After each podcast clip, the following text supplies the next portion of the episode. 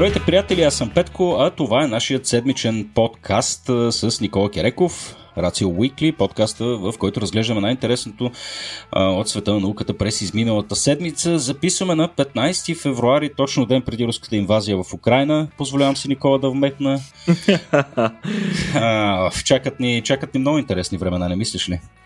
Ми, според мен няма да се случи. Нека да го кажем така, да видим какво, как ще протече разговора ни другата седмица. О, добре, хубаво. Ами надявам се, как се казва, да си, да си прав, Никола, тъй като Оф, има ли смисъл да го говорим изобщо? Естествено, че никой не иска това нещо, това нещо да се случва, но някак си е надвиснало над мен, над настроението ми като някакъв черен призрак.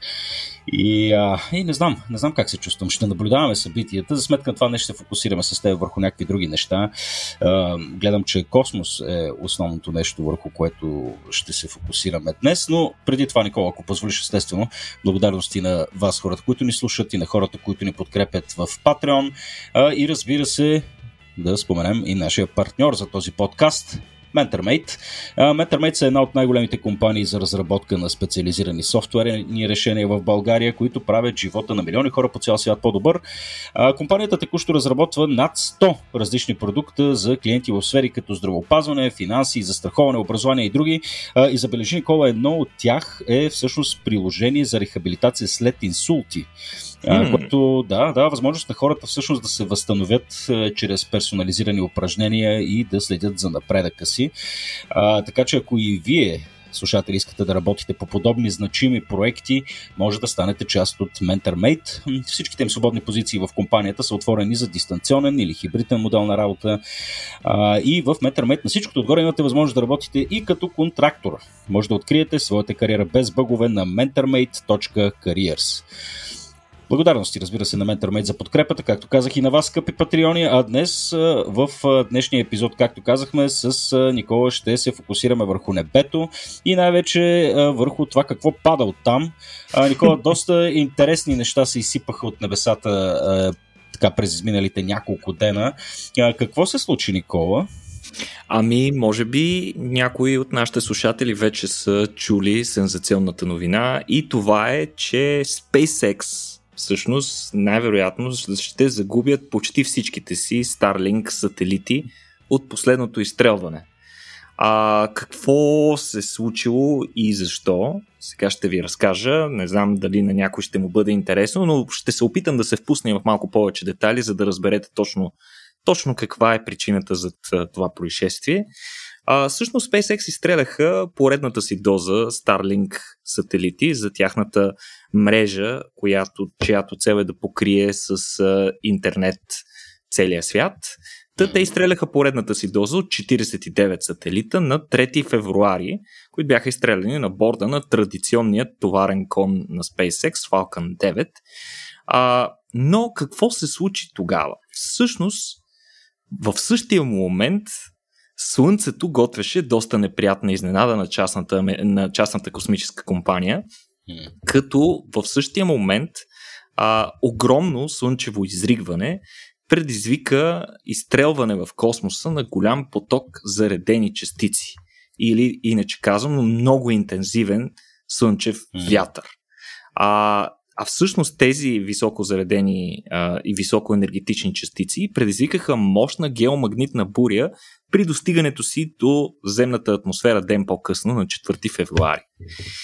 Всъщност, това, което се случва е, че слънчевият вятър взаимодейства с един от слоевете на, на земната атмосфера, магнитосферата, и води до образуване на плазмени потоци в този слой. Това взаимодействие, това, което се това, което се случва е, че всъщност то загрява цялостната атмосфера и увеличава плътността, като най-чувствително това се усеща в горните слоеве на атмосферата, където по принцип тя е по-рядка и съответно mm-hmm. плътността й е по-ниска.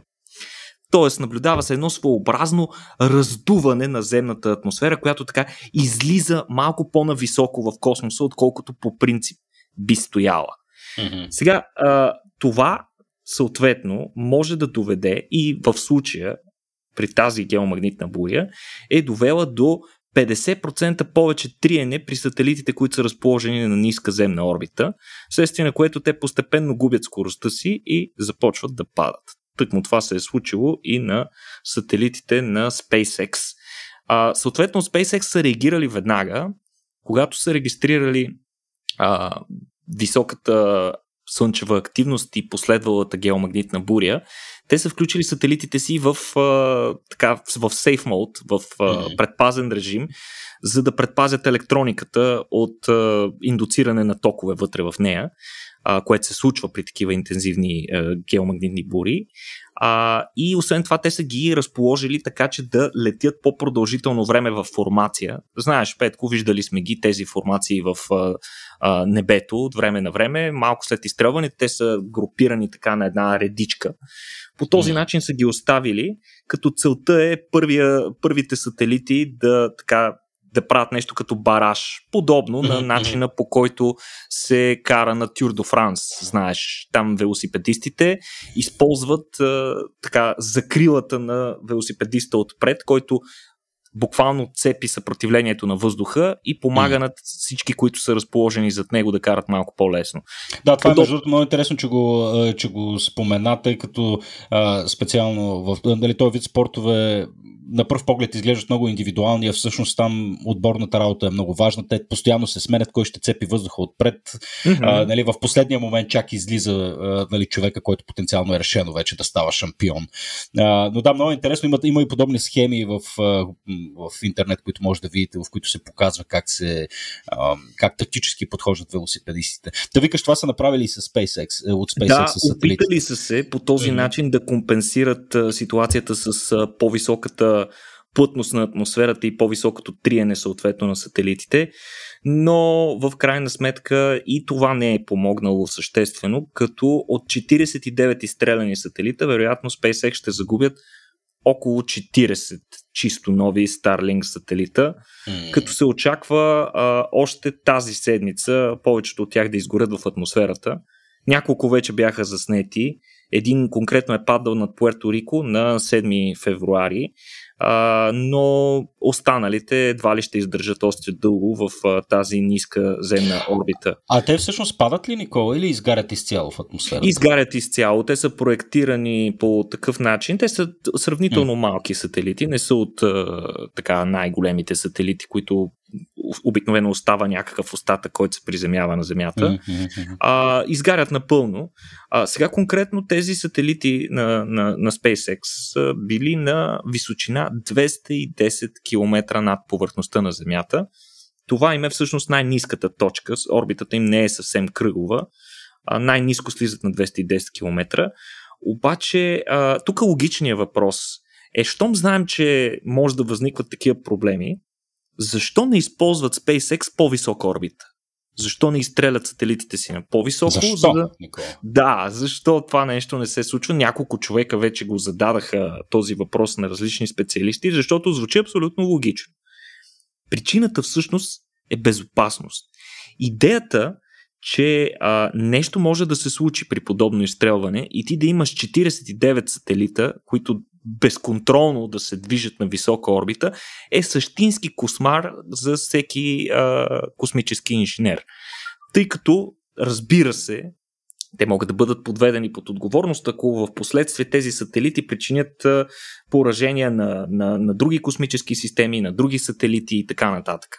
Поради тази причина стратегията, която SpaceX по принцип се придържат, е да изкарат първо целият набор от сателити на ниска земна орбита, да се проверят системите на тези сателити, дали всички работят нормално, след което те, използвайки собствените си двигатели и собствената си тяга, се а, издигат на по-висока и вече доста по-трайна орбита. Идеята е, че ако някой от тези сателити не е окей, okay, а, има някакъв проблем а, с системите, той просто постепенно ще а, взаимодейства с атмосферата и много бързо ще падне а, и ще изгори в атмосферата. Докато ако ги бяхме изстреляли на, на всъщност на колкото по-висока орбита ги изстрелваме, толкова по-дълго те биха стояли на тази орбита, като разликата а, започва да става много голяма. Буквално в единия случай от дни до седмици, в другия случай на по-високите орбити може да говорим месеци до години или дори десетилетия, ако изберат някоя много по-висока орбита. Така че това не е вариант да се изстрелват на по-висока орбита, защото съответно създават редица рискове. Но иначе драмата не е чак толкова голяма, както а, беше обявено, като в момента в а, космическото пространство, в, в, в земна орбита има над 1800 Старлинка, между другото, Петко. Кога успяха толкова? Ами, бавно и постепенно, между другото. А, те си качват а, сателитите и си изграждат а, системата за интернет, като, между другото, най-близко разположената а, приемна станция на сигнал от Starlink е в Турция. Много интересно. Тук ще публикуваме линк към една карта, където може да видите всички сателити на, на, на Starlink, които са изведени заедно с техните приемни станции, да видите къде има покритие. Всъщност станцията в а, Турция осигурява известно покритие както в а, а, Гърция, така и в част от, голяма част от България, макар и не най-доброто. Гледайте. Та, някой, а, който каква, иска. На каква да. цена беше това? Това все още беше доста неконкурентно. Доста висока и крайно да. неконкурентна на изключително добрите условия тук в България, но при всички случаи а, предполагам, че би имало пазар за места, където сигналът, да кажем, на мобилните оператори не е добър и няма добро покритие на кабелните такива. Добре, да, гледахме ги, гледах, видяхме това фойерверк. Интересен, дано не им се случва отново. А, да, при, при липсата ми на каквито и да било симпатии към Елон Мъс, все пак не го пожелавам никому. Да. да, не, не, не е приятно това да се случва. Като говорихме за неприятни неща, между другото, Никола, мисля, че е редно да ам, тук да адресираме а, едно нещо, което поне това, по това, което аз четах, се оказа, че е погрешно от предишния ни епизод, което споделихме. А, това беше с а, парчето от ракета, което ще се забие в Луната. А, всъщност аз почетах някъде, че ако не се лъжа в сайта на BBC, че не става въпрос за сегмент от ракета на SpaceX, а всъщност за китайска ракета. Ти попадна ли на нещо такова? О, да, да, да. Това беше най-изненадващата новина от всичко. След като беше обявено, че в случая става дума за компонент от ракетата, от предишна ракета на SpaceX, заваляха какви ли не а, теоретични а, сценарии, при които SpaceX дори трябваше да плащат глоба, че а, част от тяхна ракета ще нанесе поражение на Луната, дали могат да бъдат съдени за това и така нататък и така нататък. Но а, голямата новина буквално от преди дни от самият астроном, който а, откри а, и проследи траекторията на въпросното парче и установи нали, факта, че то ще се блъсне в Луната на 4 март. А, та негов колега се е свързал с него, за да му каже, че всъщност а, независимо, че SpaceX са изстрелвали ракета по същото време, а всъщност тяхната ракета и спътника, който са извели в орбита, а, траекторията на тази ракета никога не е минавала близо до Луната. И от тук насетне, а, нали, въпросният астроном много силно се е усъмнил в теорията, че това всъщност е ракета на SpaceX, с което е предизвикал съмнение в самия, във въпросният астроном, който е провел допълнителни проучвания и установил, че всъщност най-вероятно става дума за една китайска ракета, една от китайските ракети, които са използвани за лунната им мисия, където взеха, а, ако не се лъжа, тази мисия, при която взеха проба от а, Луната, а може би даже може и да е била някоя от предишните им мисии към Луната. А, така че става дума за парче от Long March ракетата, най-вероятно, повече почти с пълна сигурност. Така че не, сега ще видим дали същите, същата вълна от обвинения ще завалят и по адрес на а, китайската космическа мощ. Да, успех с глобата. успех с глобата, да. да просто това, това няма как да проработи. А, добре, да преминаваме към следващото нещо. А, очакваме всъщност една доста голяма пресконференция от а, SpaceX. А, има някакъв много сериозен хайп покрай нея, който аз честно казвам не разбирам и се надявам ти да ми обясниш. Какво очакваме всъщност да бъде разкрито там? Ами всъщност пресконференцията мина. Тя беше миналата седмица в четвъртък. Хм. Дълго очаквана беше тази пресконференция, защото това щеше да бъде първата официална такава пресконференция, която да съдържа апдейти конкретно за а, космическия кораб Starship. Като това беше наистина първата от септември 2019 година, когато беше последната такава пресконференция и бяха обявени последните апдейти. Всички с нетърпение нали, очакват, очакваха въпросната пресконференция, за която много се шумеше преди това. разбира се, както знаете, от SpaceX са майстори в така да го кажем, в маркетинга и в визиите, в начина по който трябва да изглежда едно такова а, събитие за предмедиите. Съответно, цялото нещо се случи на фона на напълно а, сглобен старшип космически кораб, заедно с Супер Хеви, а, който беше закачен много интересно при изглабянето си а, Старшип беше закачен за кулата на, за приземяване, като при, това се е използвало при изглабянето, разбира се, за да може Starship да бъде вдигнат и да бъде поставен отгоре върху Super Heavy, а, като при тази маневра, а, понеже тя беше следена много внимателно от космическите ентусиасти, които се бяха натрупали край Бока Чика, за да заснемат това а, епично събитие. Та, те много интересно, че те използваха новият механизъм за закачане, а, при който Starship изглежда сякаш вищеше закачен върху предните си перки, които се използват по принцип за направляване на а, космическия кораб при връщането му в а, земната атмосфера и на Земята съответно. Но в действителност той не е закачен за перките си, тъй като това би довело до повреда или нарушаване на тяхната аеродинамична, на техните аеродинамични характеристики. За целта има специални подсилени точки, които са разположени точно зад тези предни перки, които а, контактуват с така наречените пръчици, английски chopsticks, които са част от а, тази кула за приземяване и благодарение на нея Starship може да се вдига, сваля, а пък и един ден се смята, че това ще бъде използвано за улавянето му при а, връщането му от, от космически полет.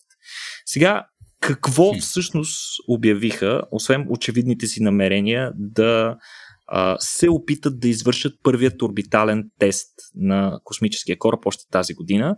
Ами първото и най-важно официално обявяване, а, то не беше много голяма изненада, но а, съдържаше малко повече детайли, отколкото по принцип а, SpaceX предоставили до момента. Става дума за новия вариант на основния двигател Raptor, който ще бъде а, основният двигател на системата Starship.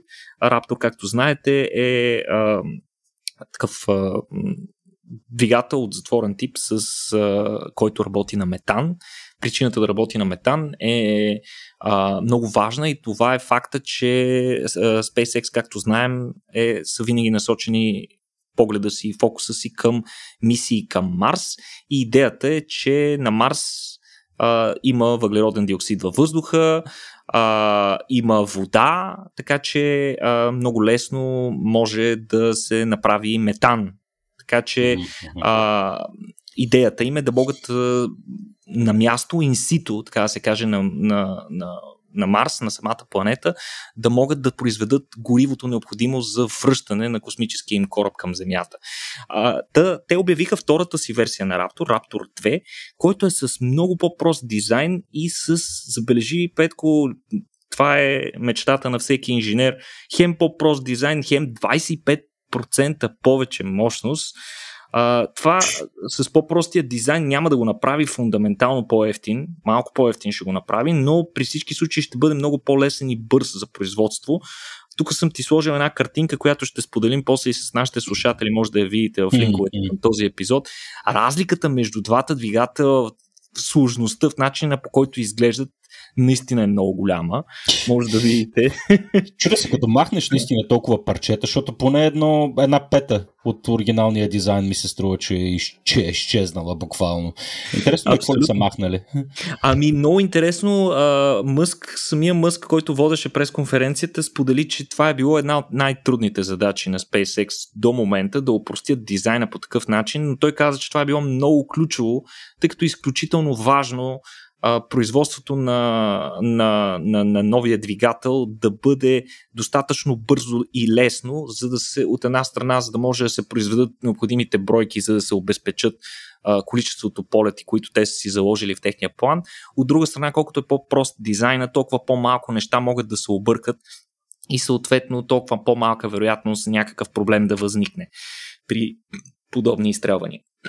Иначе а, новите, новите данни, които а, самия, самия Мъск а, обяви, е, че Super Heavy, това е първата степен на ракетата, а, ще, окончателно става с 33 двигателя. Нека си припомним, че имаше, две, имаше два варианта обявени в началото. Единия беше с 29, другия беше с 33. В крайна сметка от SpaceX са се спряли на 33 а, двигателя, като външният пръстен от двигатели няма да се движат, докато вътрешните два пръстена ще могат да се движат, което да помага при управлението на, на ракетата. А, старши по друга страна, това е горната част вече на ракетата, тази, която ще излезе в орбита. А, пък на него Мъск обяви, че ще добавят още три двигателя.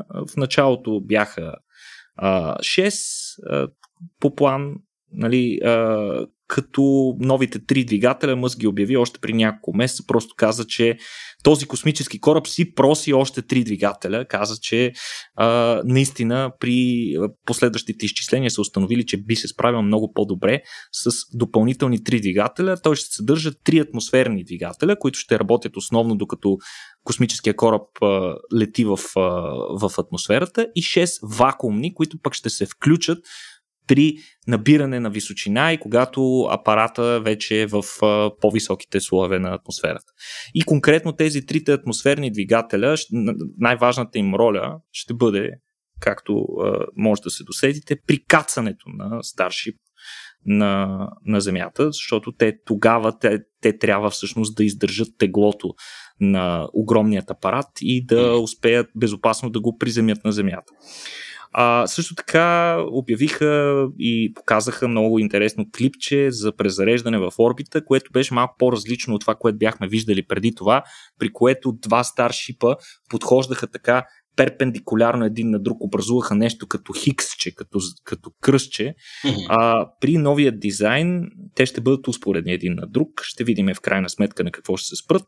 Но по-интересното и може би най-важното от пресконференцията, което разбраха всички космически ентусиасти, е факт, че Илон Мъск намекна за потенциален конфликт между SpaceX и регулаторът, Федералната агенция по авиация в Штатите.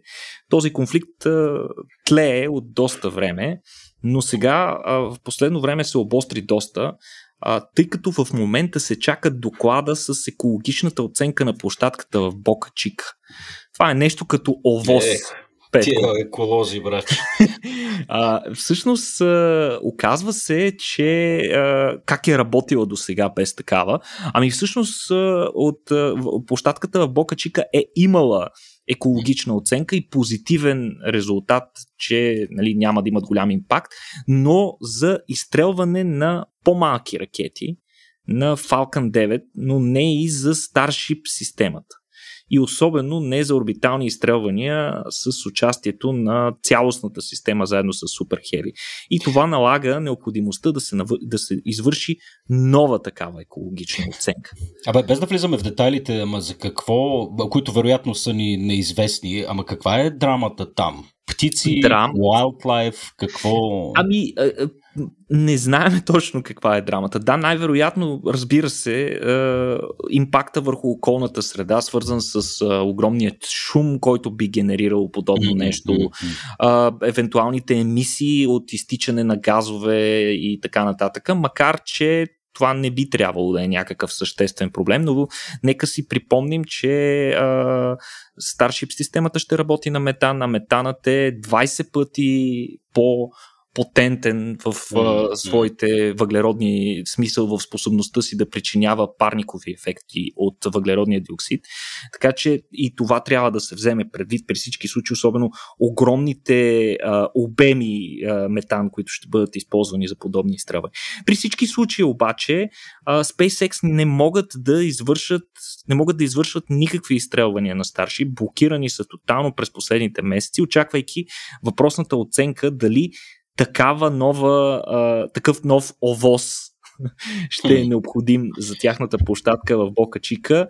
А, няколко пъти беше отлагано това нещо. А, принцип трябваше да излязат с решение в края на миналата година, след което казаха, че ще бъде в края на февруари, а сега най-вероятно ще а, се забавят до някой си март. Но какво ще се случи? При негативно становище. При негативно становище това може да доведе до спиране на полетите за повече от година. Като дори може да продължи и години това спиране на полетите от Бока Чика, а, което ще е много неприятно за компанията, но Мъск вече има резервен вариант. Знаеш, а, този интересен човек никога не оставя нещата на случайността. Та неговият резервен вариант е Starship да бъде да се изстрелва от новостроящата се площадка в Флорида, на, в Kennedy Space Center, на площадката 39A, която беше а, е била използвана за мисиите Apollo и в последствие беше предоставена на SpaceX за, за техни разработки. Там обаче все още няма такава кула за приземяване. Тя се строи в момента а, и вероятно, ако се наложи подобно преместване на операциите на SpaceX, това ще доведе до забавяне доста в а, орбиталния тест, който би се случил съответно най-рано до ноември, което е времето според Илон Мъск за изграждане на нова функционираща такава кула и за преместване на всички екипи от Бока Чика директно в Флорида. А, като а, Мъск смята, че в тази ситуация а, базата в Бока Чика, Starbase в Бока Чика ще стане изпитателен полигон за нови дизайни на космически кораби, а космодрума в Кейп Канаверал ще се превърне в основната им база за изстрелвания. Така че те рано или късно при всички случаи ще трябва да извършват това преместване на работна сила, оборудване и така нататък. Но а, ще видим, очаква се наистина през март решението на Федералната авиационна агенция, за да се види как ще продължат нещата.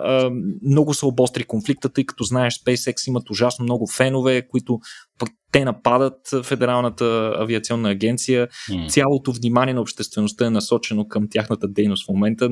Сигурно им е доста напечено предвид факта, че това е една сравнително стара организация, която работи на доста бюрократичен принцип и до този момент mm. ни се е налагало толкова интензивно да работи, но през последните години с огромния взрив на, в космическата индустрия, а, така, доста, доста по-трудно им стана. Ще видим как и те ще се адаптират. Да, но от друга страна пък е и освежаващо да разбереш, че дори най-богатия човек на планетата някакси не може да извива ръцете на, на агенции, които са изградени поне идеалната им цел е да защитават нашите колективни интереси и да опазват природата. Така че това също пък е освежаващо. Да, прав си, вероятно става въпрос за някаква тегава бюрокрация, но пък mm-hmm. факт, че не може да стане с пари под масата е интересен най-малкото. Да, да, наистина, това е много впечатляващо. много, много впечатляващо, наистина. В смисъл, под натиска на един от най-могъщите хора на, на mm-hmm. света, в крайна сметка агенцията не се огъва.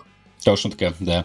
А, добре, а, с теб ще продължим с а, едни интересни изображения, които а, така пробата Solar Parker а, ни показа от Венера, но това след това кратко съобщение.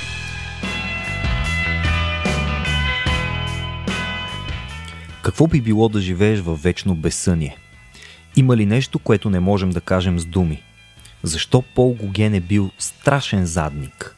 Каква отеха намираме в филмите на ужасите? Какво е общото между превъзходните есета и женските гърди? Защо Шопенхауер смята, че повечето книги не струват и не си заслужава да си губим времето с тях? Здравейте, почитатели на науката! Аз съм Васко и също като Петко и Никола съм един от гласовете на Рацио Подкаст. Докато те двамата ви бомбардират с очарователни и полезни седмични новини от света на учените, на мен се пада честа да водя Интералия, серията за култура и изкуство. Разговорите в поредицата са посветени на разнообразни, любопитни теми от мейнстрима и периферията на общественото и в епизодите можете да чуете да обсъждаме въпроси като тези, които преди мъничко изборих. Ако ви е интересно да разчупите науката с малко култура, огледайте си за Интералия в канала на Рацио Подкаст в Spotify, SoundCloud, Google Podcasts или където слушате подкасти. Добре, Никола, през изминалата седмица се появиха доста интересни изображения от повърхността на Венера, неща, които не бяхме виждали до сега. Аз единствените неща, които си спомням, че съм виждал, що се отнася до Венера, са едни черно-бели изображения от времето на Съветския съюз още. Но сега пък така видяхме Венера в една съвсем различна светлина. Какво можеш да ни кажеш всъщност? Какво, какво е различното и защо получаваме тия впечатляващи наистина изображения, които са достойни за фототапет във всеки хол? Ами всъщност, добре, че отваряш темата, Петко. Причината да получаваме тези интересни е, изображения в момента на Венера всъщност е абсолютна случайност. И това е, че е, пробата, космическия апарат Solar, Solar Parker Probe, който е всъщност, знаете, направен за да изследва Слънцето. Това е апаратът, правен от човечеството, който ще се доближи най-близко до а, Слънцето. Малко по-рано, а, още тази година, малко преди няколко седмици, мисля, че беше, а, ние докладвахме за огромният успех на Solar Паркър Проб, който, която стана първият космически апарат, докоснал Слънцето, преминал, така да се каже, през Слънчевата корона и извършил замервания там. Та, основната роля на Solar Parker Probe е изследването на Слънцето. Но в тази си задача той често минава покрай Венера. И оказва се, че въпреки, че апарата не е пригоден за наблюдение на Венера, все пак учените са успели да настроят неговите инструменти, така че да ги използват и за странични изследвания, да се възползват от факта, че той минава покрай Венера, за да изследват и тази а, доста интересна планета. И какво всъщност е голямата новина? Е това е, че ние получихме първите реални наблюдения на Венера в видимия спектър след мисиите, за които ти спомена на Съветския съюз, мисиите Венера. До сега основно сме наблюдавали Венера в инфрачервения спектър или с помощта на радар, тъй като облаците в дебелата атмосфера на Венера са толкова гъсти и непрозрачни, че ние фактически трудно можем да погледнем през тях. А Интересното какво е позволило на апарата да наблюдава Венера и нейната повърхност? Ами през деня всъщност Слънцето напича много сериозно а, както атмосферата, така и в съответствие, съответно и повърхността на, на, на нашата посестрима Венера. И през деня всъщност апара... инструментите на борда на, на Паркър не могат да наблюдават Венера, тъй като тя много силно отразява слънчевата светлина. Но над нощната страна може да наблюдава Венера с помощта на един от апаратите си, един от инструментите на борда, който се казва Light Field Imager или Whisper. Та в този момент, използвайки този апарат, който гледа в видимата светлина и леко в близката инфрачервена област, учените са успяли да видят някои характеристики на повърхността през облаците. Като за целта те са използвали факта, че през деня повърхността на Венера се напича до толкова, че в последствие тя не е изтинала, когато планетата се обърне и съответно навлезе в нощната си част. И буквално като нагорещено желязо или като лава, тя продължава да свети на печената повърхност. И всъщност това светене е успяло да засече пробата Паркър.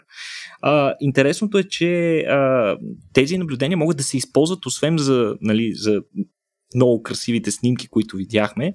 А, оказва се, че своеобразните индивидуални характеристики на различни минерали да поемат и отдават топлина различно, а, може да, да, да даде възможност ние да използваме емисиите, които а, е засечен, засечени с помощта на този апарат, за да разберем повече за минералния състав на повърхността на, на Венера.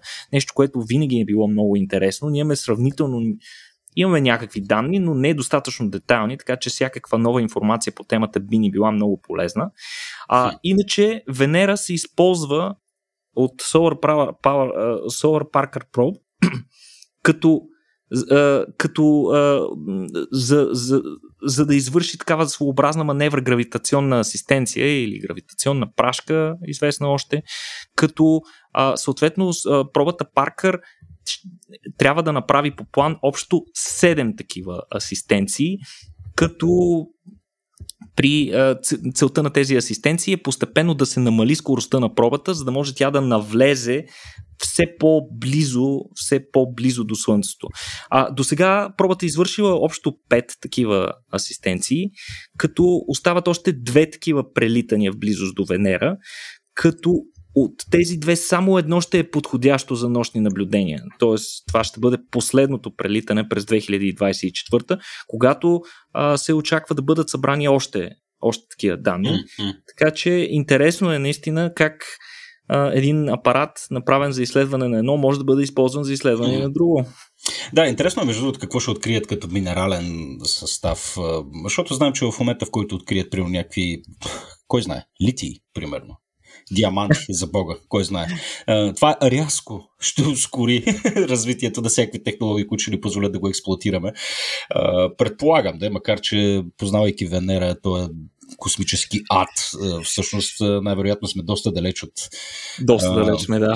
Да, от, от идеята дори да експлуатираме тази, тази малка нещастна планета. Така над, че над 470 градуса по Целзия средната Нищо температура работа, на повърхността. Нищо работа. Ти в Челябинск бил ли си? То е същото. Само, че с по-нормална температура, но е същия кошмар.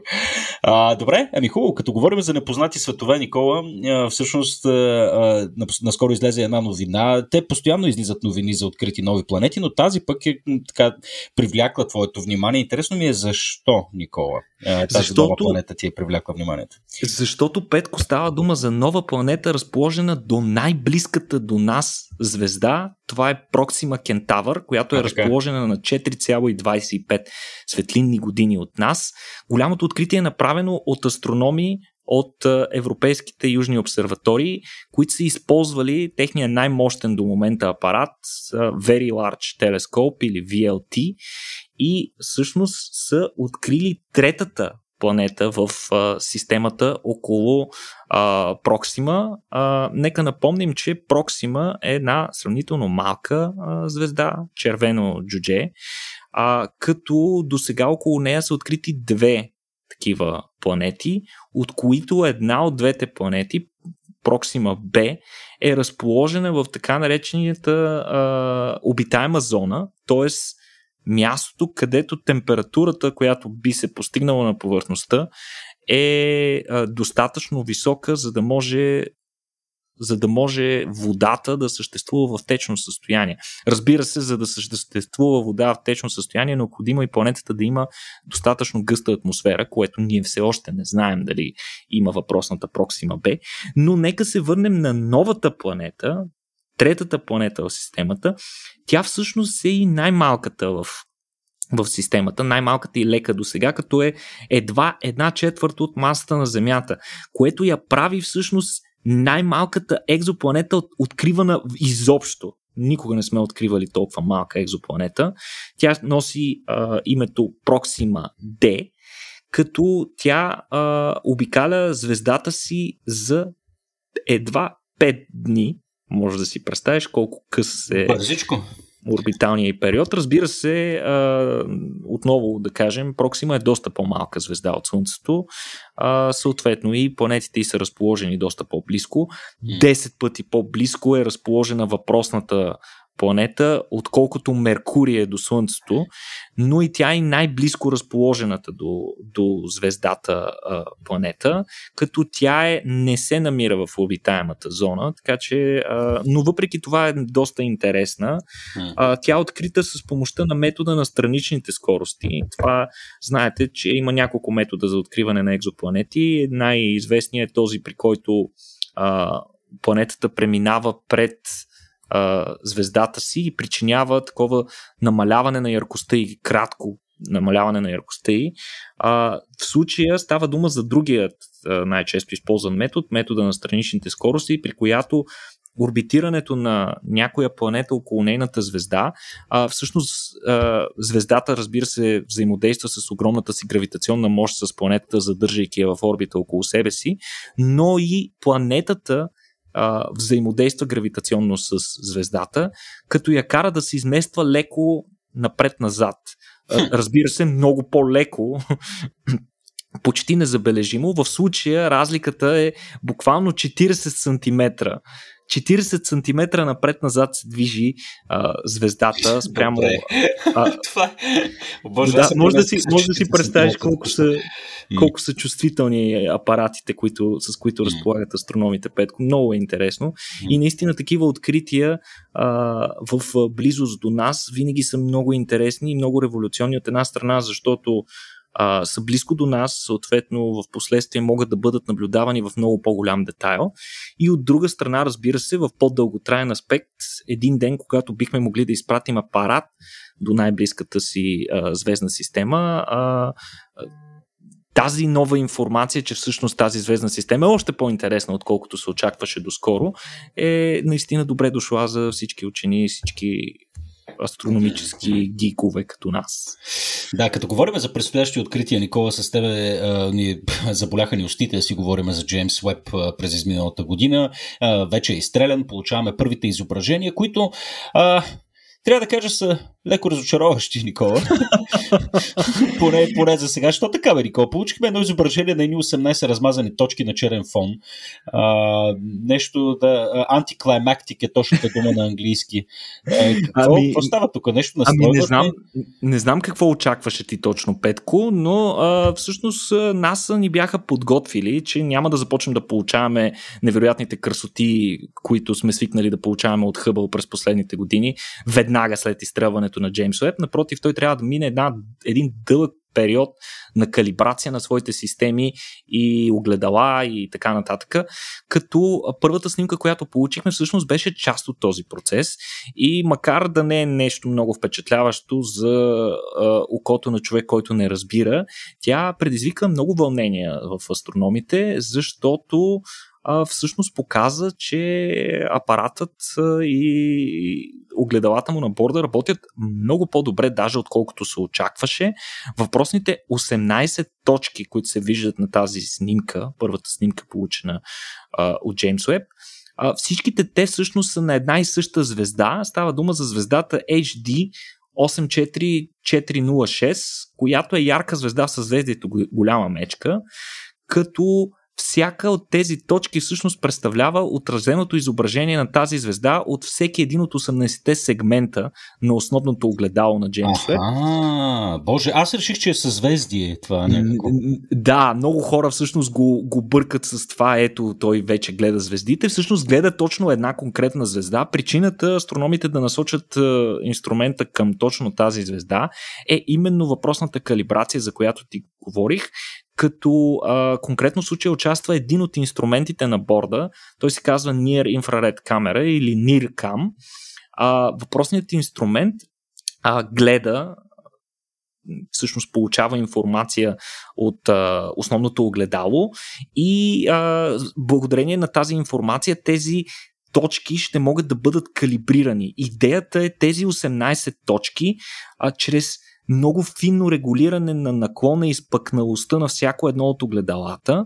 А, всяка една от тези точки първо ще бъде фокусирана добре, така че да не е размазана, и след това ще бъдат събрани в центъра на изображението, така че всички инструменти да получават информацията от всички огледала. И това нещо, разбира се, ще се извършва постепенно в следващите няколко месеца, а, като вече в последствие, когато бъде завършен този процес, а, Джеймс Уеб ще може вече да наблюдава и някои други обекти.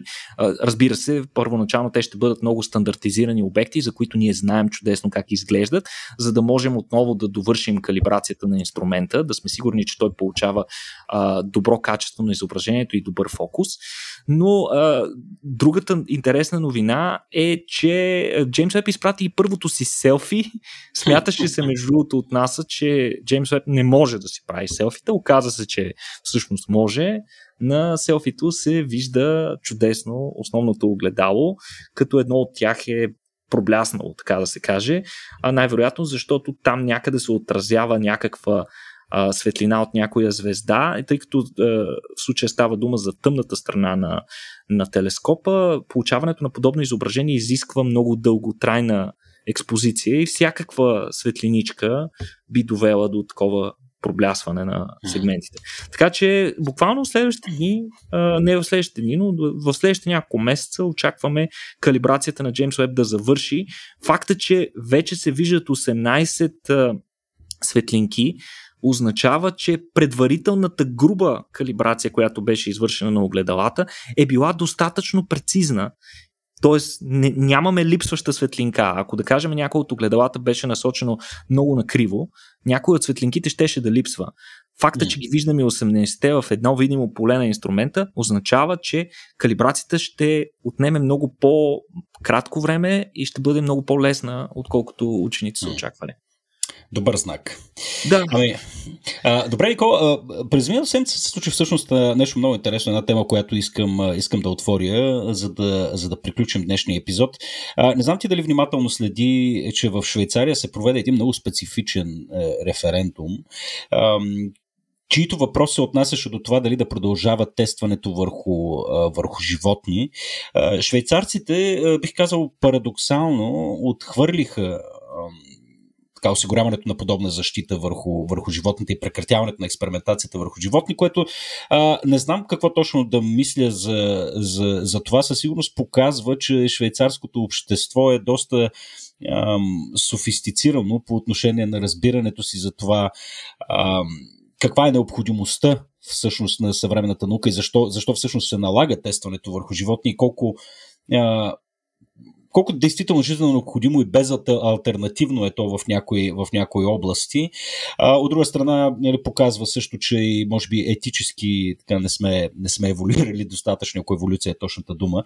А, във всеки случай, референдума беше наистина специфичен, тъй като когато говорим обикновено за плебесцит, един от основните аргументи против провеждането на за такива допитвания, особено що се отнася до подобни въпроси, а, толкова специфични, а, технически и експертни, че обществото като цяло не, не разполага с достатъчно знание и експертиза, за да вземе адекватно решение. Швейцарците тук не знам какво точно показват. Така, резултатите от референдума така подлежат на, на интерпретация от всеки един от вас и всеки може да си реши а, за него си какво мисли по темата. А, но отварям всъщност тук въпроса. А, тъй като паралелно с това пък излязаха и още няколко притеснителни неща. Едното беше, че по време на изпитанията на тъй като си говорихме за SpaceX, на, на Neuralink, това е невероятно, очаквано от всички а, изобретение предстоящо от, от хората на, на Елон Мъск. Оказва се, че по време на експерименталната фаза всъщност те са тествали а, Neuralink именно върху маймуни и твърдението е, че те са причинявали страдание. Uh, което пък нали, повдига съвсем, съвсем други въпроси. Uh, но всъщност тук, за да спра вече да шикалкава и да, да, да, да плеще несвързано. А, исках да обърнем внимание върху тази новина, която ти си избрал а, по отношение на едно наблюдавано, ненаблюдавано до сега поведение при така речените висши примати. А, конкретно говорим тук за шимпанзетата. Искаш ли да ни разкажеш какво ново сме наблюдавали, що се отнася до тяхното поведение как това пък допълнително би информирало нашите, нашата гледна точка по отношение на въпросите, за които говорих преди малко? Абсолютно. Тук много интересна новина дойде от нашите най-близки роднини, най-близки в генетично и родствено отношение, шимпанзетата. Та всъщност откритието идва в горите на Габон, където а, една приматоложка, Александра Маскаро, която може би ще се превърне в новата Джейн Гудал с времето, е забелязала поведение, което никога преди това не е било наблюдавано от нейните колеги до сега. Всъщност, докато заснема традиционното наблюдения, свързани с наблюденията на различни, на различни индивиди и тяхното поведение, докато заснема едно от женските шимпанзета и сина й, Александра наблюдавала как майката взима нещо от наблизко разположено растение, слага го в устата си и после го използва за да намаже рана по кръка на сина си. По-късно, анализирайки получените а, кадри, Александра забелязва и установява, че става дума за дребно насекомо, което майката е взела от листата на съседното растение. Веднъж, когато това нещо вече е установено от въпросната приматоложка, нейните колеги са започнали да наблюдават поведението много по-често. Общо 20 подобни случая са а, регистрирани в следващите 15 месеца, като не само на съответното място, ами и на други резервати, където живеят шимпанзета. Най-често шимпанзетата са третирали по този начин собствените си наранявания, но е имало и няколко примера, в които те са помагали и на други индивиди в групата. Сега конкретно самолечението като процес е сравнително често срещано в животинското царство. Има го при птици, регистрирано е също така при пчели, гущери, слонове, отново при шимпанзета, при други обстоятелства. Но лекуването на други индивиди е нещо доста по-рядко и доста по-възвишено. Това е пример за едно просоциално поведение, което е продиктувано от емпатия, иначе казано от загриженост към другия индивид. А, подобен род поведения са сравнително редки, защото на пръв поглед те доста противоречат на логичния ход на еволюцията, свързан с това, че индивидите са предимно загрижени за личното си съществуване, т.е. те са егоистични с цел запазване на личните си гени. Но това, разбира се, не е голямо изключение и, и е характерно поведение при при животните, които образуват много тесни и, и, и, и добре организирани социални групи. Шимпанзетата са именно такива животни, като те са наблюдавани да встъпват във всякакви колективни занимания, като, например, споделяне на храна, осиновяване, лов, патрулиране на обща територия и дори войни, между другото, Петко, както и проституция в интересни истини. много интересни, много интересни примери за такива сложни поведения. Но подобно приложение на насекоми за лечение никога за лечение на травми до сега не е наблюдавано. Това е нещо изцяло ново. А, не се знаят. Нещо много интересно, нали, логичният въпрос е какво насекомо са използвали а, съответно шимпанзетата. Не се знае вида на насекомото, защото кадрите не са били с достатъчно разделителна способност за да се види.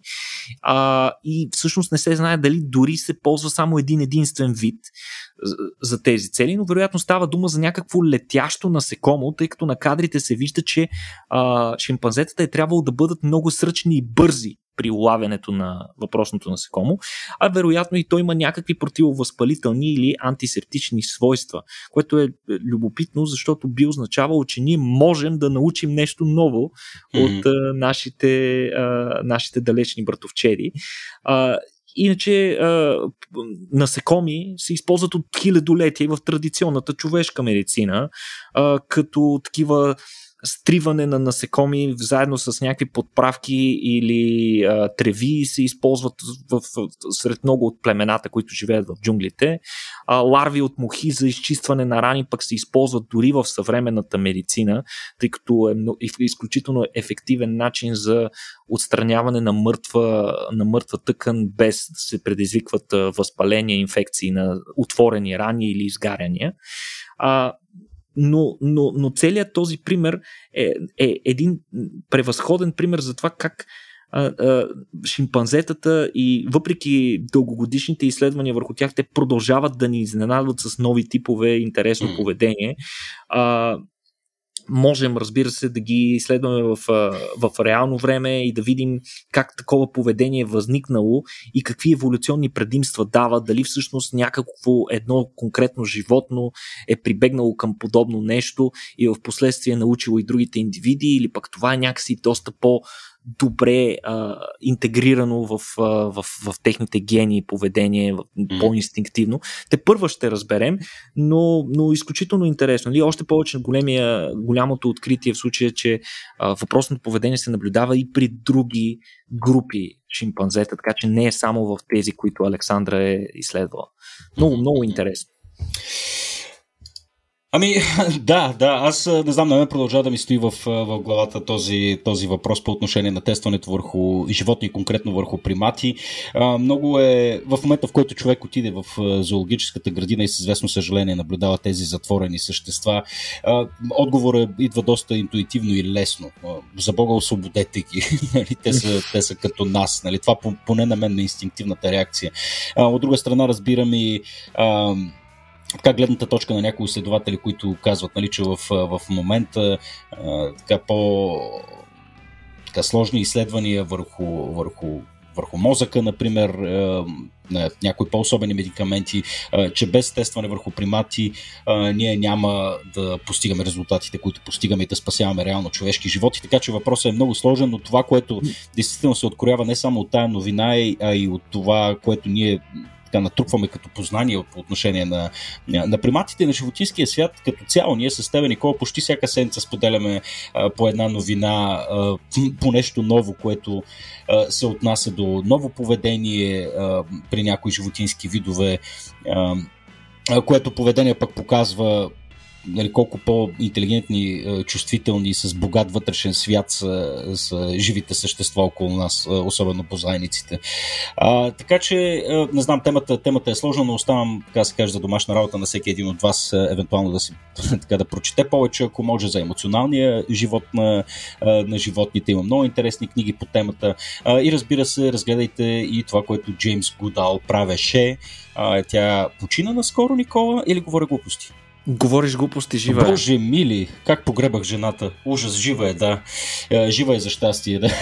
да на някой ден да я покарам, извинявам се за това. А, ами добре, това беше Никола. Благодаря ти много за интересната информация, споделена в този епизод. Очаквам и в следващия да ми здравиш главата. А до тогава огромни благодарности отново на нашите партньори от MentorMate, които, както казах, се занимават с изключително интересни неща, разработват най-различни софтуерни продукти, включително и апликация, която която подпомага а, така, с, лечението на хора след инсулт и тяхното възстановяване. Така че те работят и по много аз кажа, социално значими проекти. Та ако вие искате да се занимавате с нещо подобно и търсите някаква положителна промяна във вашата кариерна пътека, може да проверите а, сайтът career, careers.mentormate. Благодарим им, благодарим и на вас, скъпи слушатели, и на нашите патрони, които ни подкрепят ежемесечно. Това е. Хубав ден на всички. Чао!